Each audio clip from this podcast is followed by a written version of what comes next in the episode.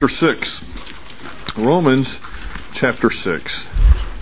We've been plodding through this book a bit, particularly this chapter, but tonight, as we have, I believe, uh, laid down some groundwork, we'll probably move a little bit faster, so hang in there with me if we can. My objective is tonight to cover verses 8 through 14. Romans 6 verses 8 through 14. I trust by now that you have at least some basic grasp, some understanding of the idea that Paul has presented in Romans chapter 5, the two representative heads. Adam disobeyed and death came into the world. Christ obeyed and life resulted. In Adam, all die. In Christ, all are made alive. If we only had this particular portion of the book of Romans, we might be led to believe, with Paul making this statement, that in Adam all die, in Christ all are made alive. We might be led to think that Paul has introduced the idea of universalism, the idea that all are saved. Uh, at, at least he's introduced it at this point, but he has not. The means of being associated with Christ and his headship has already been made clear earlier in the, in the epistle, in Romans, particularly in Romans chapter 3, verses 21 through 31. That is, that to be identified with Christ, the only means of doing that is by faith alone, in Christ alone. So what Paul is saying in Romans 5, 12 through 21 is that all of those who are in Adam are spiritually dead. All of those who are in Christ have eternal life. Now, moving on to chapter 6, all the way down to verse 5, if you will, Paul says, for if we have become united with him in the likeness of his death, certainly we shall also be in the likeness of his resurrection. Verse 5 states a principle, and Paul will do this through the next few verses. Verse 5 states a principle, and then verses 6 and 7 explain the principle. So if we have become united with him in the likeness of his death, this is actually a conditional sentence but it's assuming it from the viewpoint of reality. So we could take this as a statement, if you would prefer. Since we have been united, we have become united with him in the likeness of his death, we shall also be in the likeness of his resurrection. We, at the moment of faith, were united with the death of Christ in its salvific significance. And we are now, as a result, in a state of conformity to his death. This is very important for us to understand the command that's going to come up in this passage tonight. We're also united with him in the likeness of his resurrection, which here I take as referring to the physical, physical resurrection of believers with Christ. Being united with him in his resurrection not only ensures that we'll have a resurrection body, like his, but also speaks of the significance of the post salvation way of life. The, the New Testament pictures us as having eternal life right now. This is not something that's a future ideal. We have eternal life right now. And if, and if we could be assured of that, do you see how it might make us live differently today? Eternal life is not something that will be granted us into the future. You have it right now. Now, you won't live on eternally in this body of corruption that we have at the present time. And if we took a poll, especially a private poll, I think all of us would say amen to that. I just as soon have the next one because this body this body breaks down over time. And I think that's part of the grace of God. For if we were born in the status that we end up and then get better as life goes on, if the whole process kind of reversed itself, I think a lot of us would be clinging to life toward the end. But I think most of us, as we go through our life, say, you know what? I see the wisdom, I see the grace in having a resurrection body. So, because of Christ's resurrection, we are assured a resurrection as well. But it's not just that. It's not just something we look forward to for the future. It's something we should enjoy now. Today, I can live differently than I would have been able to live if I did not have eternal life right now. Knowing that I have eternal life right now I can live today with confidence, not just into the future. Today I can live with confidence. I can face today. As the hymn says, because he lives. Because he lives now, because I know that I have eternal life, I can face both today and tomorrow.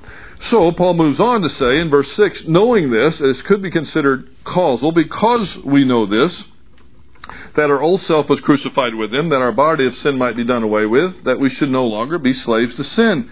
For he who has died is freed from sin. So verses 6 and 7 explain what he said in verse 5.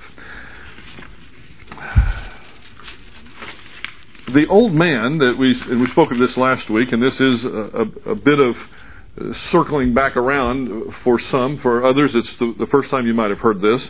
The old self that is referred to in verse six, the old man, is life in Adam as opposed to life in Christ. Our old self picks up this corporate identity that we spoke of just a moment ago uh, in review of Romans chapter 5 it alludes to our identification with Adam and denotes, as John Stott once wrote, not a part of me called my old nature, but the whole of me that I was before I was converted. Now, the reason I bring this up is from time to time, we'll, and they're very, very good theologians they consider this old self in Romans chapter 6, verse 6, to be what we would call the old sin nature. And they would say, knowing that our old sin nature was crucified with him. And I don't deny at all the fact of an old sin nature that we carry with us now in this body of corruption. But I do not believe that that's what's being spoken of here. He's, he's going back to this, uh, this type that he set up in the previous chapter, that the person that we were in Adam has been crucified. It's been executed. That person has, is no, no longer positionally exists. That's what he's saying here. Knowing this, that our old self was crucified, and that our body of sin might be done away with, that we should no longer be slaves to sin. Now, he's piling these explanations up. I'm going, to, uh, I'm going to move fairly quickly through them tonight since we covered them last week so we can get to what he wants us to do with this. There's a reason why he's giving us all this theology, but as a result of our crucifixion with Christ, this body of sin, the whole person, dominated by sin's power, the person we were in Adam has been done away with. The Greek term katargeo means to invalidate, to abolish, or to put an end to. As a result, Paul says, we need no longer be slaves to sin. We need no longer to be slave with, slaves to sin. Remember how Paul's outlining chapter 6, 7, and 8. In chapter 6, Paul says, I can say no to sin as a believer. I can say no to sin. But then we move to chapter 7 and he teaches us that even though I can say no to sin, I don't do it nearly as often as I ought to. Even though I can say no to sin, I seem to say yes to sin all the time. So even though I know that it's possible for me to say no to sin as I'm a believer, Romans 7, I don't do it as much as I should. And then when we get to Romans 8, he tells us how we can say no to sin, under whose power. Because if we try to put our shoulder into the wind and just do it under the energy or the power that we have in this body, it's never going to happen. But because of the power of the Holy Spirit, who's introduced in Romans chapter 8, we know how we can say no to sin. So again, follow his argument. Chapter 6, I can say no to sin. Chapter 7, even though I want to say no to sin, or I can, I don't do it as often as I should. And then chapter 8, this is how you can say no to sin through the relationship you have with the indwelling Holy Spirit. So positionally, we were freed from the grip of sin when we trusted Christ. Keyword positionally. Experientially, we will be freed from the grip of sin when we receive our promotion to heaven. Again, a concept that we studied in the introduction to Romans. There are three aspects of, of our um, sanctification, if you will. One is positional sanctification. I have already, as a believer in Lord Jesus Christ, I have already been saved from the penalty of sin. That's Acts chapter 16, verse 31. Believe on the Lord Jesus Christ and thou shalt be saved. We are saved already from the penalty of sin. That penalty will never be placed back upon us. But then in Romans chapter 6, Paul talks about we are currently being saved from the power of sin. We are being delivered. It's a process. And then the final stage of sanctification, ultimate sanctification, is we will in the future be saved from the very presence of sin. So that's why we say positionally, we were freed from the grip of sin when we trusted Christ. That's Romans chapter 6. Experientially, we will be free from the grip of sin when we receive our promotion from heaven. Now, Romans chapter 6, verse 8. And the, the same thing that uh, happened in chapter 6, verses 5, 6, and 7 now happens a second time in verses 6, 7, and 8. In verse 6, Paul states a principle. And then in verses, I'm sorry, I said that wrong. In chapter 6, verse 8, Paul states a principle, and then in verses 9 and 10, he explains the principle. So read along with me. These are new verses for us. For if we've died with Christ, we believe that we shall also live with him. Statement of the principle. And then verse 9, knowing that, or this could be considered a causal participle, it could be translated, and I think it may be in some of your translations, because we know that Christ, having been raised from the dead, is never to die again. Death is no longer master over him. For the death that he died, he died to sin once for all.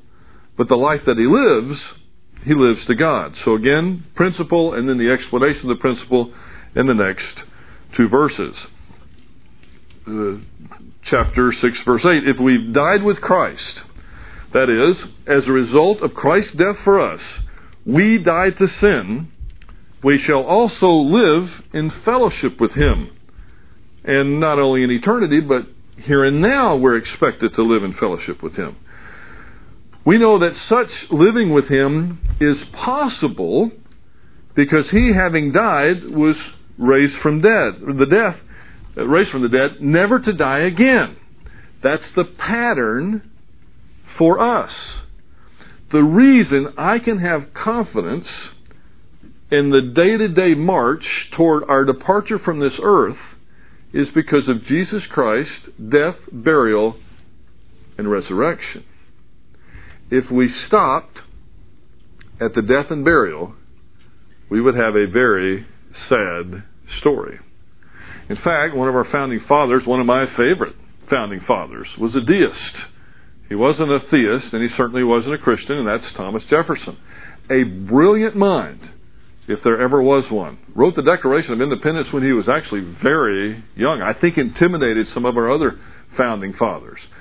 And he was a great thinker, but he bought into the, the one of the philosophies of his day, which was deism. And deism is can be made more complicated, but in, in essence, a, a deist would believe in an infinite personal God, but not necessarily an infinite personal God who takes any interest in his creation. And Thomas Jefferson, because he, he was a deist, didn't believe in anything supernatural. So Thomas Jefferson, also um, being a great writer and reader too, read through the gospel material, decided to print an edition, his own edition of the Gospels. And the way that uh, he took out all the supernatural, which takes out quite a bit of the Gospels, and the way he ends his Gospel is tragic, or his text on the Gospels is tragic. He leaves it with the stone being rolled over Christ's tomb. That's it. It's over. My friends, that's not the end of the story. And because it's not the end of the story, we can have confidence when we approach our own death, knowing that someone has gone into death and has come back never to die again. You know, I have these stories, and I and I frankly I don't want to get into it tonight, but I question the, validity of some of them. How somebody you know died on the operating table, goes into heaven, sees a light. Uh, I question some of that. I question a lot of it, but but even those people, they go and they come back and then they die again. Jesus Christ went into death. He conquered death and then comes out of it. And never to die again. He didn't die once he came back. He was ascended up in heaven in view of, of many witnesses. That gives me confidence that I know it can be done. And I also know that I'm identified with him.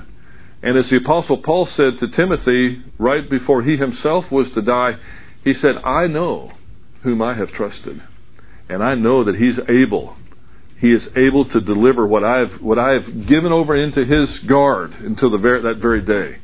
I know in whom I was in whom I have trusted. Do you know in whom you have trusted? And is the person that you're trusting powerful enough to deliver you into heaven after we live this life? Leave this life, and that's what Paul is bringing up here when he says, If we've died with him, we believe we shall also live with him, because we know that Christ, having been raised from the dead, is never to die again. Death no longer is master over him. And because we are identified with him, death is no longer master over us.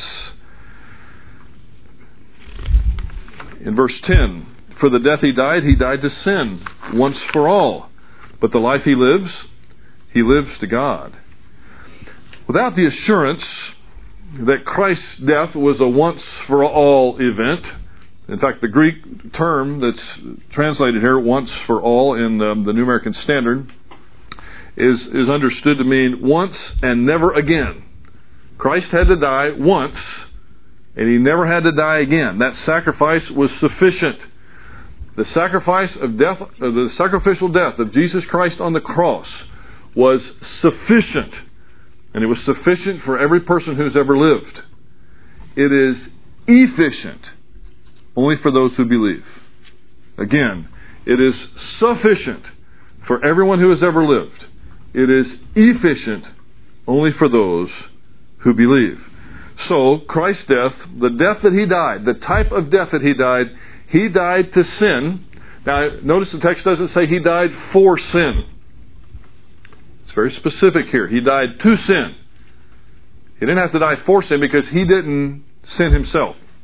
He died to sin. It's a it's a technical distinction Paul's making. I don't think we have to make a, a huge issue out of that tonight. But if I was speaking to a different audience, perhaps overseas, I would to make sure they understand Christ was not sinful himself. When the text tells us that he became sin for us, it doesn't mean he became sinful for us.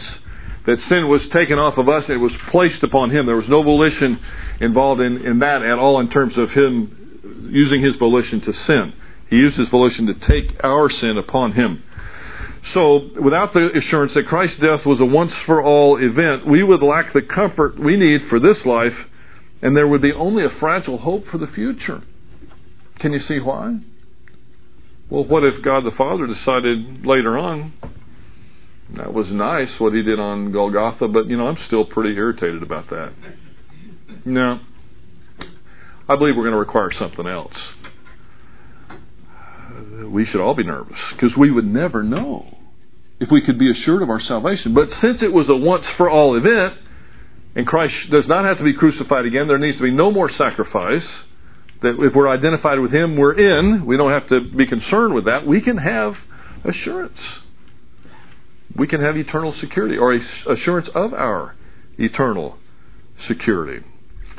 It was through His death that Jesus conquered death.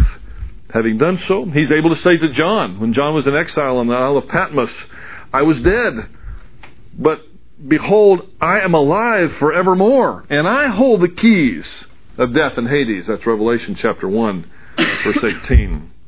Now, very significant is this expression once more. He died to sin once for all, or once and never again. No second offering is necessary, and to imply such is utter blasphemy. It's an insult to God Himself. There are millions of people around the world, millions, who would check a box if they were given a card as to what faith they hold, and it would check the box Christian, that would not understand this principle. Millions re crucify Jesus Christ every time what they would consider the sacraments are passed. This passage says no. We don't do that. The book of Hebrews says no. There were people in the early church that didn't really understand what should we do with temple worship now. Particularly, I'm talking about Jew, Jewish believers in this case. What did we? I mean, the temple was still there until AD 70. There were many believers in Jerusalem. How do we participate now? What? Well, if the animal sacrifices were a shadow, Christ has already come, do I still participate in animal sacrifices? It was a big issue early in the church. The writer of Hebrews, and we don't know who it was, I'd be very careful with anybody who says dogmatically that they know that it was Paul or that it was Apollos or, or who. That's uh, that's my view. Or if it was Barnabas, it's just a guess though. But whoever the human author was, God the Holy Spirit was the divine author, and said, "No, you don't do that. You don't understand what the Old Testament sacrificial sacrificial system was. It was pointing you forward to Christ." Now that he's been crucified, you don't continue with those sacrifices. When the reality has come, the shadow is done away. So, we get to verse 11, and now we see in this verse, the very first imperative has come up in the book of Romans. With the possible exception of Romans chapter 5, verse 1, if we were to take that as a hortatory subjunctive, which could have been Uh, understood as somewhat of an imperative, but we did do it. But now we finally get to a command. Now, this command is not going to shock you because, as a as an expositor of the word, when I give principles, having read ahead, I already know what Paul's application to that principle is going to be. And so I've already exhorted you in this direction, but now we finally come to the very first command in the book of Romans from a from an overt standpoint. Let me let me pause here and tell you a little bit about Paul's letters. Paul's letters were generally divided up in say half and half. You'd have uh, say, for example, the first three chapters of the book of Ephesians are very heavy in theology. And then the last three chapters are heavy in Paul exhorting you to behave in a certain way because of what he's just taught you. Um, Colossians is the same way. It's two and two. Now, that, it doesn't mean that when we study the first two chapters that there are no uh, there are no exhortations to certain behavior. In Romans, the first 11 chapters are heavy in theology, and then chapters 12 through 16 are considered to be heavy in application. Now, why would we say that? One of the ways that we can see it is when we go through either the English or the Greek text. You can do it in either one. We go through and we see how many commands there are in particular portions of the text. And we may trickle along in the first 12 chapters of Romans, just have a, a couple here and there. Then we get to 12 and boom, there's command after command after command. He just strings them together. But Paul teaches the theology first. And then based upon based upon what he's taught, assuming we have a decent understanding of it, you got to have that first. Then he moves on to application of the theology. We were never meant to stop at Romans chapter 11. There's there are a few more chapters to go after that. We're never meant to stop after Ephesians 3. There are three more chapters. After Colossians 2, we're going to keep going because there are chapters that, that exhort us to behave in a certain way based upon what it is we claim to believe. To be more basic, we claim to believe in an infinite personal God who loves us, who has revealed himself to us, and wanted to have a relationship with us, so he sent his son to die as a substitute for us. We claim that we believe that, right? I mean, all of us would. We'd better. If you don't, we need to talk. But do we live consistently with that claim on a day by day basis. I, I don't want to say moment by moment because we'd all have to say no. I think a lot of times we don't. Because if we really truly did believe that an infinite personal God, an infinite, let me add, infinite personal holy God existed, that He cares about me, that He's my shepherd, that He's told me that I'm not going to ever lack for anything, at least from His standpoint. I might lack for things that I think I need, but not from His standpoint. Why are we worrying? Why do we have anxiety headaches? you know, why do we have to, you know, go, go have three or four glasses of wine in the evening to wind down? No, because we're not living consistently with what we say we believe. The Bible doesn't just stop with theology. If you stop with theology, you're not doing it the way Paul did. So now, even though we don't get to the, technically speaking, the application section of Romans for several more chapters, Paul has added now a his first imperative. In verse 11, even so, consider yourselves to be dead to sin, but alive to God in Christ Jesus. Now, there will be several imperatives that will string together over a few verses now that we'll finish up with tonight. Consider yourselves to be dead to sin. That's an imperative. That's a command. It's not a suggestion. It's a command. And it's the first command it's the first imperative in Romans, and there will be a, an imperative in the next three verses 11, 12, and 13. This verb means, and its most basic meaning, logizomai, it means to consider something to be true. consider it to be true. we it's been translated variously, it can be translated reckon, but reckon's kind of an older English word that might not mean as much to us as it should. So I want you to, to insert the thought, consider this to be true. Now, let me give you an illustration. An illustration, let's take uh, gravity. Gravity is a fact whether I consider it to be true or not. Agreed? It's a fact whether I consider it to be true or not. But if I was to tell you, let's, let's say I was to tell one of my kids that they were very adventurous, I would say, hey, listen, I want you to consider the fact of gravity to be true. It's a great illustration. I'll wait. Okay. I want you to consider the fact of gravity to be true. Do you think there's any benefit, a potential benefit, to them considering the fact of gravity to be true? It's a fact already. But what about us reckoning that to be true? Us considering it to be true? You think that could save you from any potential problems? Yeah. Yeah, it could. The other day, one of my boys, I won't say which one because I don't want to embarrass him, but he, he hit a home run. One of the first one he ever hit. I'm not, I'm not talking about in the, inside the park, over the fence. Well, he hit it into an area that was very, very wooded up near Tomball. And so I, as the dad, was given the task of going and finding the ball. Well, part of the problem was there it was it was so heavily wooded. There's a bunch of snakes back there. And all due respect, I'm scared of snakes. I don't like them. A couple of you snake people in here tonight. I should have sent y'all after the ball, but but the other barrier was a six foot chain link fence between me and the place, the wooded area where the ball went. So I climbed up to the top of the chain link fence while at the same time some of the kids on the playing field were poking my son saying, look at what your dad's doing out there. You sure he can make that? And I was kind of wondering myself because it's been a long time since I got on the top of a six foot chain link fence because having reckoned gravity to be true, I knew that there were consequences if I just jumped down. Well, part of what I did, I got my foot wrapped around a vine that was full of stickers. Had I jumped down, I would have I don't know what. I'd have ripped my leg off. I don't know what it would. It would have been bad, but I didn't jump down. I stayed on top of the fence and kept trying to call my wife over there to come help. And she was saying, "No, no, just forget the ball. it's not a matter of the ball. It's a matter of me now." but because I believed in the principle of gravity, I didn't just jump down uh, recklessly. I mean, if you're up on a roof, it's, it's probably a good idea to reckon the fact of gravity. I had a friend of mine that was teaching me how to, to fix a lamp one time. And he said, he was an electrician. And he said, Are you afraid of electricity? And I said, Well, yeah, kind of. And he said, Well, good. Because I wasn't going to tell you how to fix this lamp unless you told me you were afraid of electricity because it'll kill you. So it was, it was to my benefit to reckon it true that electricity could either help me or hurt me that gravity is a principle, whether I want to believe it or not, it's still there. Now, what Paul's saying here now is consider yourselves to be dead to sin, but alive to God in Christ Jesus. Reckon it to be true. Consider this to be a true statement. Now, you see what he's done? He's given us this principle, which we've studied over about a month and a half, and now he's saying, consider what I've just told you to be a fact, Jack.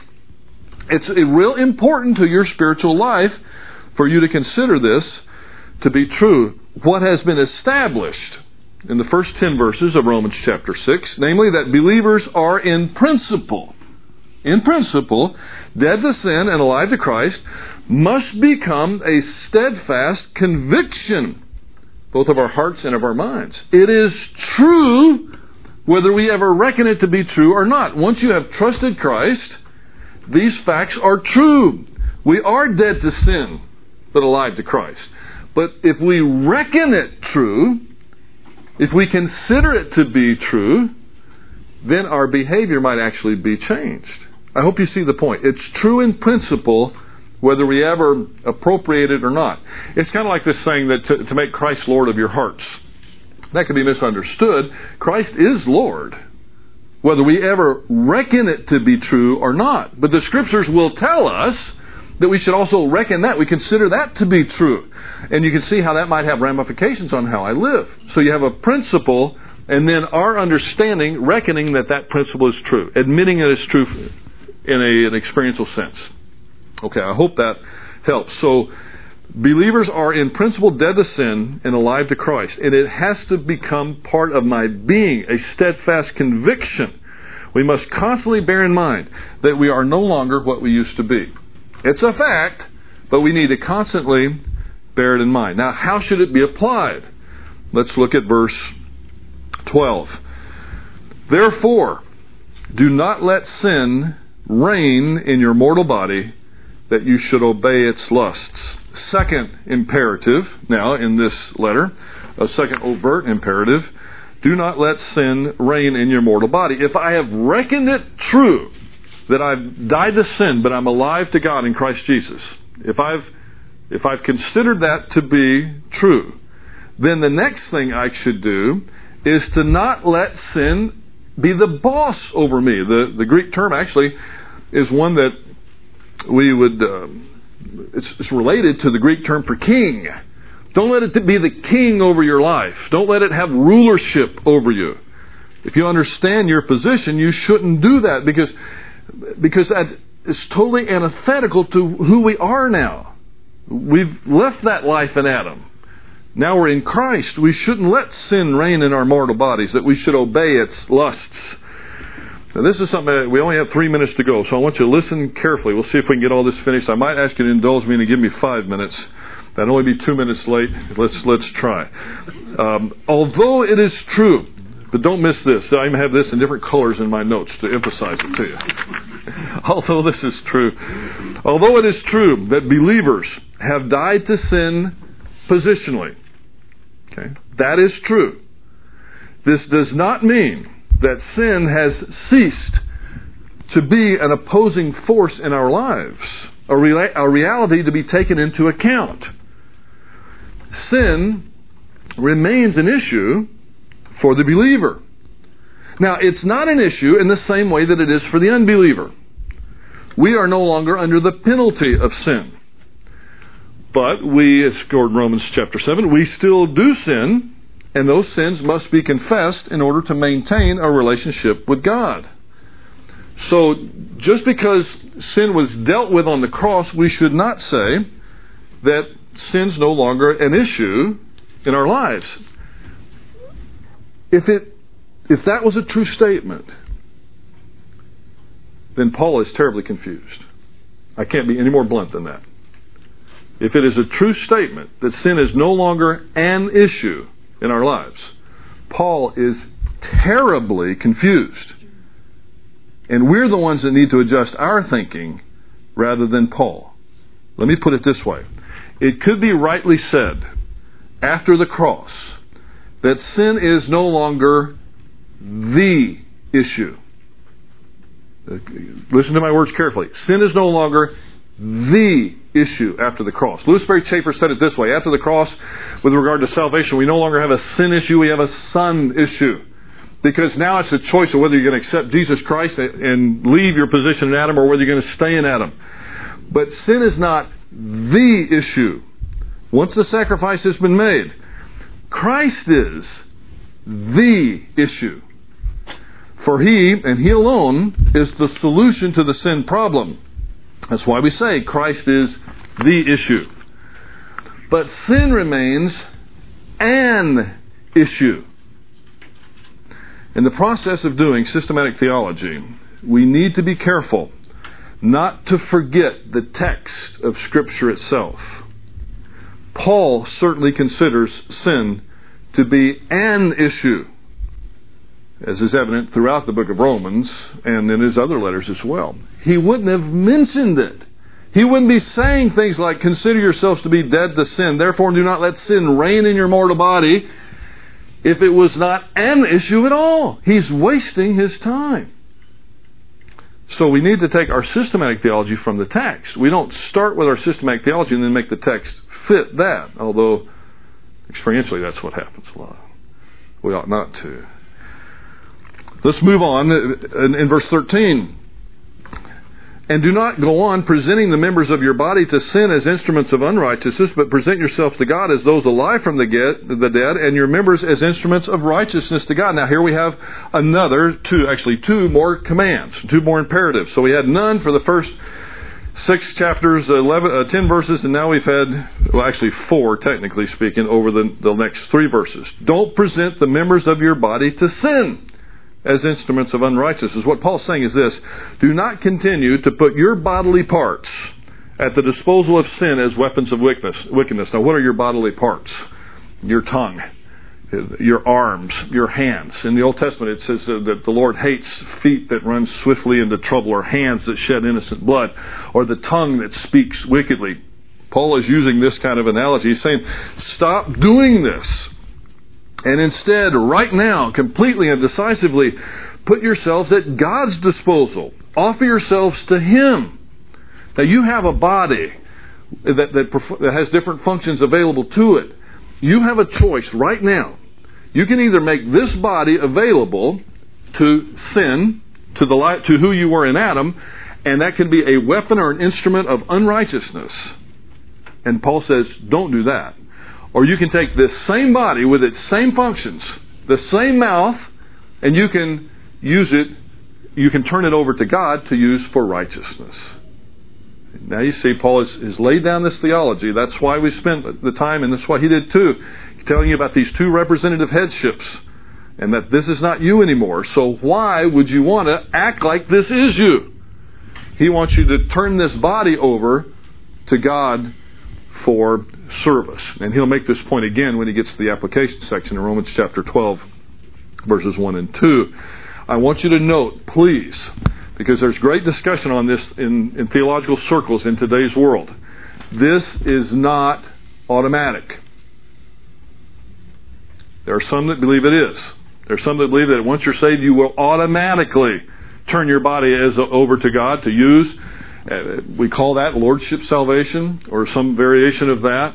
And that's not consistent with what Paul's saying here. He's commanding it. And he wouldn't have to command something, it's automatic. So please note that. Well, Paul, under the ministry of the Holy Spirit, commands us to do this, so we can't say that it will happen automatically. The whole includes the parts. When individuals offer themselves to God, their bodily parts constitute a portion of that offering. The result is that weapons of righteousness replace weapons of wickedness. And now, if you'll indulge me, just one last uh, phrase in verse 14 For sin shall not be master over you, for you are under law, not under grace. Law is able to do many things. We've studied it earlier in this epistle, so I'll say this quickly. It commands us, it rebukes us, it condemns us, it restrains us, it even points away from itself to another, and, and being it, it demonstrates to us that we have a need for salvation. That's what the law does. Dr. Walvoord says it this way, and I'll close with this. After showing in chapter 6 that we were delivered from the power of indwelling sin by our union with Christ in his death and resurrection, Paul points out clearly that we are delivered from the law not only through the death of Christ, but through the work of the Holy Spirit. In chapter 6, verse 14 and 15, he makes the statement, For sin shall not have dominion over you, for you're not under law, but under grace. What then? Shall we sin? Because we're not under law, but under grace? Oh, God forbid. Both references are to nomos without the article and include not only the Mosaic law, but any law system. And I know I'm introducing a pretty serious topic right at the end. We'll swing back and catch some of this next time. But hang in there with me and you can be thinking about it for the next week. Paul doesn't argue this question. He simply states the simple fact. He goes on in this chapter to point out that we are not under law because we are under a new master, which is Christ himself. Now, Dr. Walvoord is not saying that we are lawless in this dispensation or that the Mosaic law was inherently bad. He's not saying that. Paul will make sure we understand that in the next chapter. But he is speaking of the difference between the law, which points us to the Savior, and grace, which is our function in life after we are saved. It doesn't mean that we don't have rules and regulations, but there's a whole different function now within this. Because of this, let us be faithful children for the glory of God, and not unfaithful children who have returned to function under a master who no longer has authority over us. Thank you for your indulgence with these few extra minutes. Father, we are appreciative of the opportunity that you've afforded us tonight to study this passage, and I do pray that God the Holy Spirit will give us a special measure of insight and wisdom as we ponder it, as we consider it, and as we proceed through this great and wonderful chapter of your Word. And we'll ask it in Jesus' name. Amen.